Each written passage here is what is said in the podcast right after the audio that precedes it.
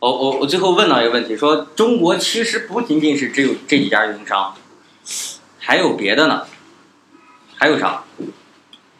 广电，对，广电，这大头的是吧？其实除了广电，大家你还能想到有啥吗？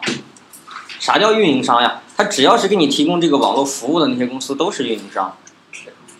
对，这个说这个就不对了。给你说了，铁通已经并给移动了，没有铁通了。那有啥？你你们听过那个呗？长城，有很多小区里边能装长城宽带吗？对啊这个用的比较多。对，南方长城，长城是属于什么公司的呀？中信，中信集团。那大家知道中信银行、中信证券吗？是的，中信银行、中信证券、中信建投，然后长城是属于中信集团的。哎呀，一说起这块儿就就忍不住想多叨叨两句啊。当年中国改革开放的时候，邓小平说的“摸着石头过河”，怎么办？怎么干？谁都不知道。那学谁？首先第一站学日本，邓小平访问日本，去日本一做了新干线，才知道这中国这些年都干啥了，是吧？人家这个发展的多好，日本，然后开始接见松下幸之助，松下的老板嘛，然后开始大量的引进中信东这个这个日本的东西。但是中国要想跟国外交易怎么办？你得国外有人跟你合作。你中国刚改革开放，谁哪家哪个国外的企业愿意跟敢跟中国合作，或愿意跟中国合作？其实他就不了解。那这个时候，中国有一个非常庞大的一个家族，我不知道以前有没有听过，叫荣氏家族。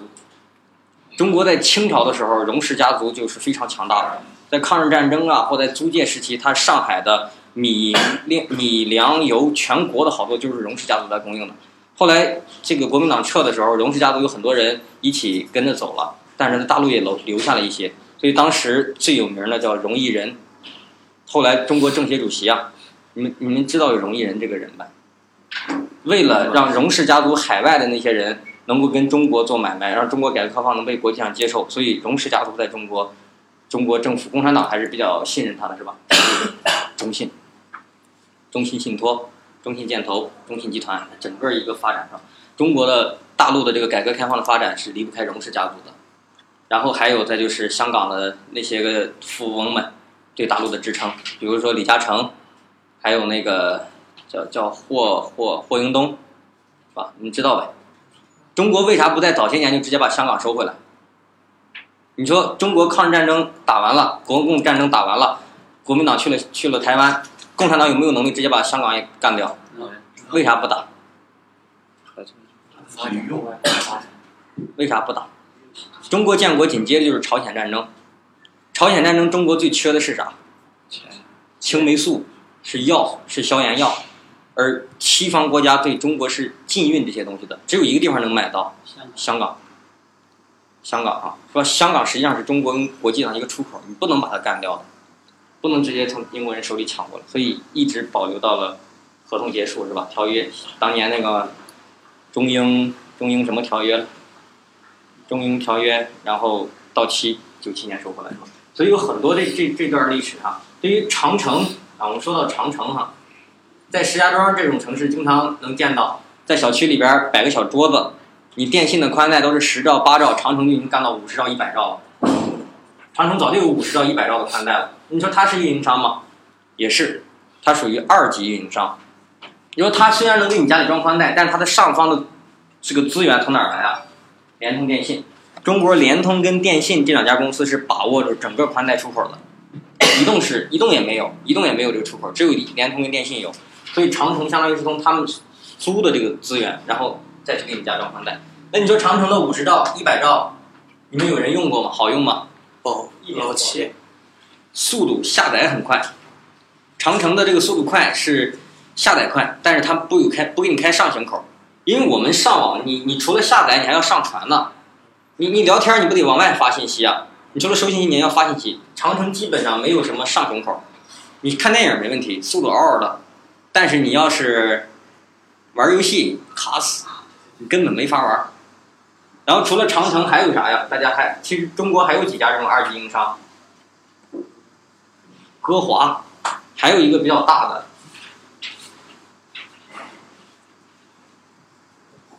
彭博士、歌华长城，呃，彭博士，他们都是做宽带，但是他们实际上都属于叫做二级商。当然，现在在南方江苏吧，又新成立了一家新的这个呃二级运营商的通信公司，这个大家肯定都知道，它叫苏宁。苏宁，苏宁挺强大，我觉得知道多了不好是吧？总想说两句。他原来是卖电器的嘛，苏宁电器，它的最大竞争对手是谁呀？国美，黄光裕，还在监狱里呢。最牛的黄光裕那是最牛的，国美国美比苏宁当年当年强大多了。黄光裕太牛了，浙商嘛，浙江商人。就说现在有十二个十二个浙江人里边就有一个人是老板，有三百八十个浙江人里边就有一个是亿万富翁。这不，浙江最新又出现了最年轻的八零后的百亿富翁，是吧？你看一看哈，浙江人真的是做买卖特别强，所以浙江商人非常的牛。那当然，这个中国商人经过了几代，是吧？那最牛的肯定最早大家能提到是你们山西的晋商，是吧？然后皖商、徽商、徽商，那皖商嘛，这安徽的，安徽简称皖皖商，还有就是晋商。然后到现在，在中国肯定就是浙商，是吧？浙商黄光裕，国美非常的强大。但是中国有一个富豪榜，叫胡润富豪榜。胡润是一个英国人，英国这小子在中国工作，工作总是跟福布斯工作，给福布斯在中国成立一些东西。后来想来想去，我总给你福布斯干活，我自己也能干呀。他是一会计，后来他自己在中国就开始做富豪榜，叫胡润富豪榜。胡润富豪榜有一个特点是，到了榜首的人，没过几年估计就得挨抓。黄光裕。胡润富豪榜当年当过老大，第二年就抓了，现在还在监狱里呢。但是在监狱里边还在掌控着国美，所以苏宁发展起来，张近东是吧？苏宁老板叫张近东，苏宁国美是最大竞争对手。其实这个现象非常有意思，移动天天防着中国联通，结果被微信干掉了；国美天天防着苏宁，结果被天猫商城跟京东商城给干掉了。所以都要转型，怎么转？你原来说。在中国最强大的是我是一个卖服装的，我三六一度或美特斯邦威，我在全国有几几几百家门店，几千家门店。我海尔，然后什么苏宁、国美，我在全国有上千家、上万家商场，有啥用啊？我根本就不去逛，我直接从网上买了。但你说这怎么办？它的危机并不是说我跟国美我多开几家店，苏宁跟国美多开几家店去竞争方式，而是互联网兴起会让这一群人都不再去商店里逛。那你说你怎么办？就改了是吧？所以苏宁原来叫苏宁电器，人家现在改名不再叫苏宁电器了。什么苏宁易购？苏宁易购是它的一个品牌是吧？云商。苏宁云商。就是我觉得它这个转型其实力度挺大的，这个苏宁特力挺有魄力的哈。一个是往电商方向发展，当年京东、国美战苏宁，听过这个这一段历史吧？每年的双十一是最惨烈的时候。曾经苏宁、国美、京东三家互相比，就是当当天那一天哈，看谁的价低。你去逛苏宁，你只要去逛苏宁，看到这个电器，你拿手机在京东上看到比这儿便宜，立马我就降价，我立马就降到价。然后你去京东里一看，发现苏宁店里边比苏京东商城的要便宜，京东商城马上就降价。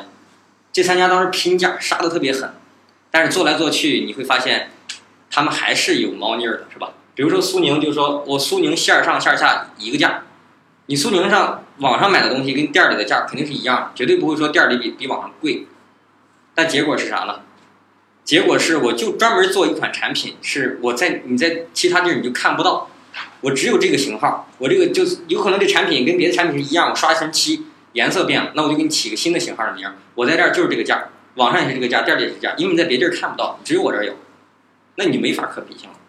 其实他们做的时候也有这种方式哈。那苏宁云商将来它的发展有可能是一种什么呀？现在大家都在提的一个词儿，我不知道听没听过。这个听过吧？好多人给读成零二零是吧？对，O to O，啥叫 O to O？啥叫 O to O？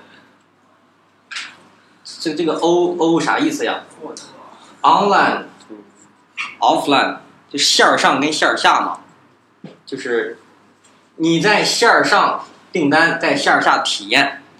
比如说以前这个人担心在网上买东西，很多时候都是我没有实际试过，我不知道它好不好。那现在很多人都是这样，经常买衣服去去商场里边逛，逛完这衣服试穿什么型号都不错，赶紧赶紧就都记下来，然后去淘宝搜，淘宝是不是有这个便宜的，直接从淘宝上买？那线下成了啥了？商场成了你的体验店了。所以苏宁最强大的是它有这些店儿，那它有可能将来就发展成成为各个厂家的体验店，然后真正交易从线上来完成。我家里边有几样东西都是苏宁苏宁网苏宁买的哈，其实确实挺便宜的，也不贵。你你你以前觉得说就像买电脑一样，你去电子城买个电脑，你怕人坑你是吧？但其实能差多少了？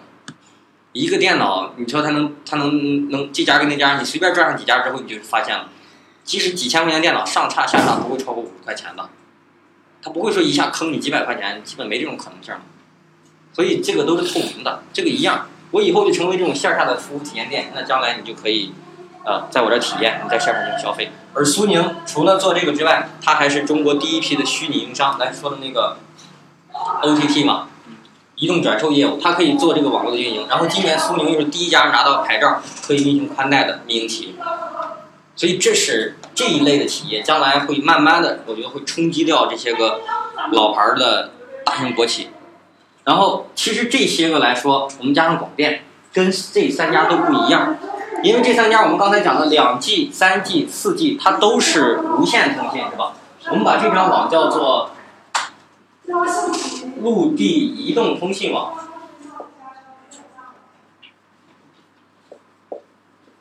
它是做的陆地移动通信网，而对于这些来说，它指的都是家里的宽带。那其实这网络是同时发展的。你手机上网的速度在提升了，你家里的宽带速度也在提升了。那广电原来是广电总局，它只负责电视信号的。那现在我们经常把它已经不再叫广电了，现在更多的时候你会见到它叫做国网。你经常见到这个词儿叫国网，这就是国家广电网络有限公司。那原来叫广电总局，改成叫网络公司了，它也开始运营通信网络了。那最重要的是国家的大政策，这叫做三网合一。那三网都有啥？宽带、你觉得这三网合一，这三网都指的是啥？宽带，对，互联网。还有啥？你想你家里面都有啥？有线电，对，有线电视，还有啥？还有什么东西通过线连的通信的？我们用手机用的太多了，都没有人记得固定电话了。家里是不是都不带用了？固定电话越来越少了。但固定电话那可是当年这个这个一代风云是吧？没有电话那怎么行啊？咱原来不说过固定电话，但现在其实还有很多地方用的。三网合一的三网指的就是互联网、固定电话网、有线电视网。怎么合一呀、现在其实就已经实现了。说一说我家的网络，我家是装的联通的宽带，我非常讨厌联通，但没办法，我们小区只有联通线儿。你想装电信没有？为啥？你们觉得这个为啥？为啥我家只有联通？为啥不能装电信啊？你说电信不想把它的宽带发到我们小区去吗？当然想。联通跟小区交钱，对，联通给小区交钱了，联通跟物业交钱了，电信交的钱不够是吧？所以一家进去你就别进了，它有个垄断，它有个保护，所以我只能装联通的。我家是一个联通的十兆的宽带，然后光纤的。如果说你不用光纤，传统的那个宽带叫啥了？ADSL 吧，听说过这词儿吧？你装宽带的时候都是装一个 ADSL 嘛？原来 ADSL 是电话线接进来接到猫上边的，可是电话线接进来它的最高速度不会超过十兆的。你要想达到十兆或十兆以上，你就只能用光纤，叫 FTTH 嘛。光纤到家里面接了一个，我们通常把它称叫做光猫，但它实际上这个称呼是有问题的。那就暂且我们就还是把它称叫做光猫。一根光纤进来，然后我接了一根网线，网线出来接了一个路由器，然后再接一根网线儿，出来接了一个叫 IPTV，IPTV 的机顶盒，然后再接一根电话线，接到我家电话上，这不就是三网合一吗？IPTV 用来看电视，然后网线儿用来上网，电话线用来打电话。这实际上这就是三网合一了，这是联通的。然后我家路由器其实出来之后，那肯定是 WiFi 的。然后这个 IPTV 出在机顶盒，我并没有直接接电视，这块它的用的线就是这个 HDMI 了，这个听过没？你电脑上都有这个接口。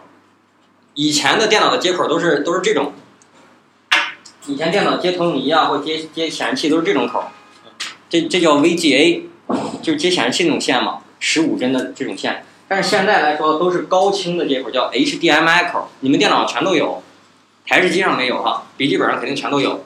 现在笔记本越来越多的都没有这种口了，但是都有 HDMI 接口，就是高清视频口哈。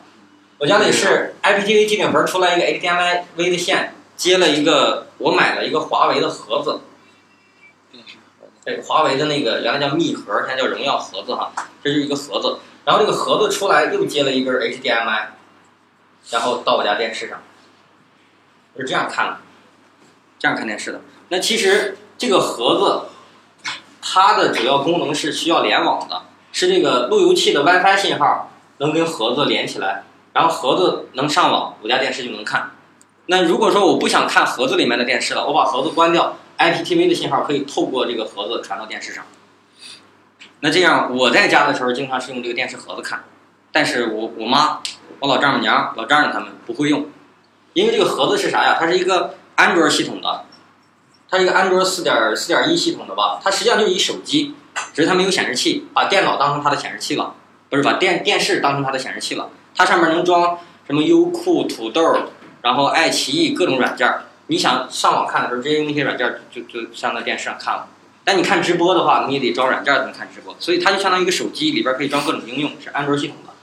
然后如果看直播电视的时候，我还是用 IPTV 机顶盒，那这个盒子华为做的其实就挺好的。当我这盒子如果处于关机状态的时候，它可以直接透传这个 HDMI 信号，HDMI 的一个信号啊。所以我家的网络就是这么放，呃，路由器。IPTV 机顶盒、电话，然后加一个盒子，能看电视，能上网，手机回家也能收到 WiFi。这这这这就是我家的网，这不就是三网合一吗？我觉得现在家里面很多家里面越来越多都是这样的一个覆盖方式了。那我是用的联通的，那其实广电也有，广电那原始的网络它是有线电视，它本来接到你家里面不是一个光猫，而接你家里边是一个有线电视的这个机顶盒。但你可以通过这个机顶盒直接连到电视上，也可以再连一根网线出来，然后到那个路由器上，你也能上网了，也能打电话，也能上网。所以有线网也在发展。那发展的趋势就是综合接入，让你家里面所有这些业务由统一的网络来运行管理，由一家公司来运营。当然，这个里边也有一些问题，就是传统的网络来看哈，这个互联网跟电话，比如说宽带跟固话来说，是哪家公司提供的服务？宽带跟固话是哪家公司？联通和电信吧。那是有线电视呢？广电。那你说合为一体的时候，由谁来负责？你说合到一起的时候，是由哪家公司来负责？那广电也这么想，广电也想由他来负责，他运营他赚钱呀。可是移动、联通、电信干吗？不干的。所以中国提出三网合一这个战略。是在两千零一年，一直到现在二零一五年了，还没普及呢，就是因为他们利益纠纷的问题，到底谁来负责呀？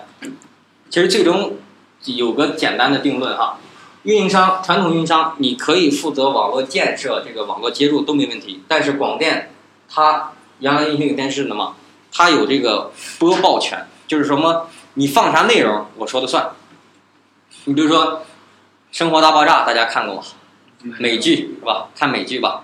日本动画片、美剧，这肯定是必备要看的。然后再看一看什么其他的电影啊之类的是吧？所以你看这些东西的时候，广电总局说不让放了，你发现就没了，你就看不到了吧？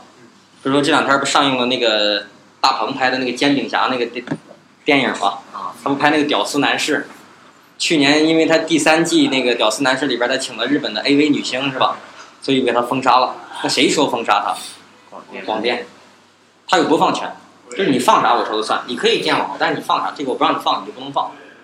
所以这样大概形成这么一个格局哈。比如说我们家里的宽带，实际上跟无线网络一样，它也在不断的在发展。那这个发展的过程中，其实一个大的趋势就是让你家里面原有电话线的这种上网网的结构都变成光纤。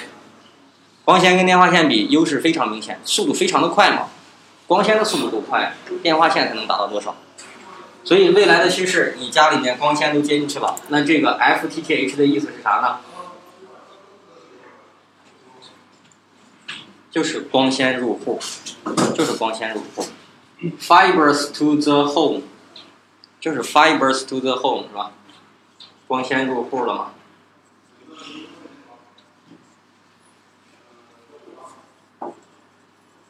这就是 FTTH，所以这个 FTTH 这个这个东西未来肯定是一个趋势，啊，那你想想现在家里面基本都是这样，以前还提过一个概念叫啥呢？说这个网络呀都有一个最后一公里的这么一个东西，后来把这个最后一公里改成了最后五百米，这个说这玩意儿有啥意思呢？就是说。光纤离到你家还有多远？以前没有办法实现光纤直接接到你家里边，没有那么多的资源，那只能是光纤先接到路边上。到路边，你们见没见过，在十字路口都有那个铁箱子？嗯，十字路口都有那种铁箱子，写着什么“中国移动光交”或“中国联通光交”光交箱，里边全是光纤来对接的。那一开始光纤只能到那儿，到了那儿之后怎么办？对，再以电话线的方式接到你家里去。对，最后一公里是铜缆的，然后后来。光纤能到大楼了，这这叫最后一公里。一开始到路边叫 FTTC，后来能到大楼了叫 FTTB，然后最终五百米也没有了，叫 FTTH 或者叫 FTTO Office。这样的话，光纤入户是吧？其实，在零九年左右的时候吧，日本就已经提出让整个日本的网络全部都是光纤入户了。其实，在这里边还潜藏了一个非常大的竞争对手。中国的这几家运营商里边还潜藏了一个非常大的竞争对手，叫国家电网。这家有钱是吧？超级有钱。国家电网为啥有这个实力？因为它有电缆。你家里面你没有通信可以，但你家家都有电。其实有一种技术叫做电力猫，华为就有这种东西。电力猫就是你家里肯定都已经有电缆，都已经布好了，在电缆上直接一插就能上网，它通过电力信号、电力线就能传信号了，这直接就能传。而且国家电网在放电线的时候，它它其实很多时候都是绑绑捆绑的光缆放的，它它电线过去了，光也光纤也就过去了，只是它没有牌照，它不能运营通信网而已。但是国家电网的人，人家用的都是自己的网，你说国家电网的那个员工住在宿舍里边，他装联通电信宽带吗？不装。都是电网自己的，所以他们的网络其实非常强大。哪天国家电网说要进入中国通信行业，那一下就起来，这是潜藏的一个大运营商哈。将来有没有可能不知道，不知道是吧？反正我们觉得这个，如果说他进来的话，我觉得不不是什么好事儿，还是一个垄断行业，还是一个垄断企业，还是国家的，不如说放开一些民营市场是吧？你让阿里巴巴去运营运营，你让苏宁、京东他们去运营，这这心里话，你中国移动有这个网络，阿里巴巴有个网络，我我肯定选阿里巴巴。你你中国移动有这么运营这么一个技术，然后那个，比如说这个阿里巴巴也运行这个东西，我我我觉得还是倾向于阿里巴巴，我不喜欢中国移动，这一样。这这就是这个当前我们国内网络发展的一个状态，无线网络两 G、三 G、四 G 方式发展。有线网络从宽带的电话线接入方式，就是说从 ADSL 向光纤接入的 FTTH 方向在发展，而且从单一的这种宽带接入方式再向三网合一的这么一个方式发展，融合接入。而且我们说，二零一四年中国成立了一个专门运营铁塔的公司，是吧？铁塔集团。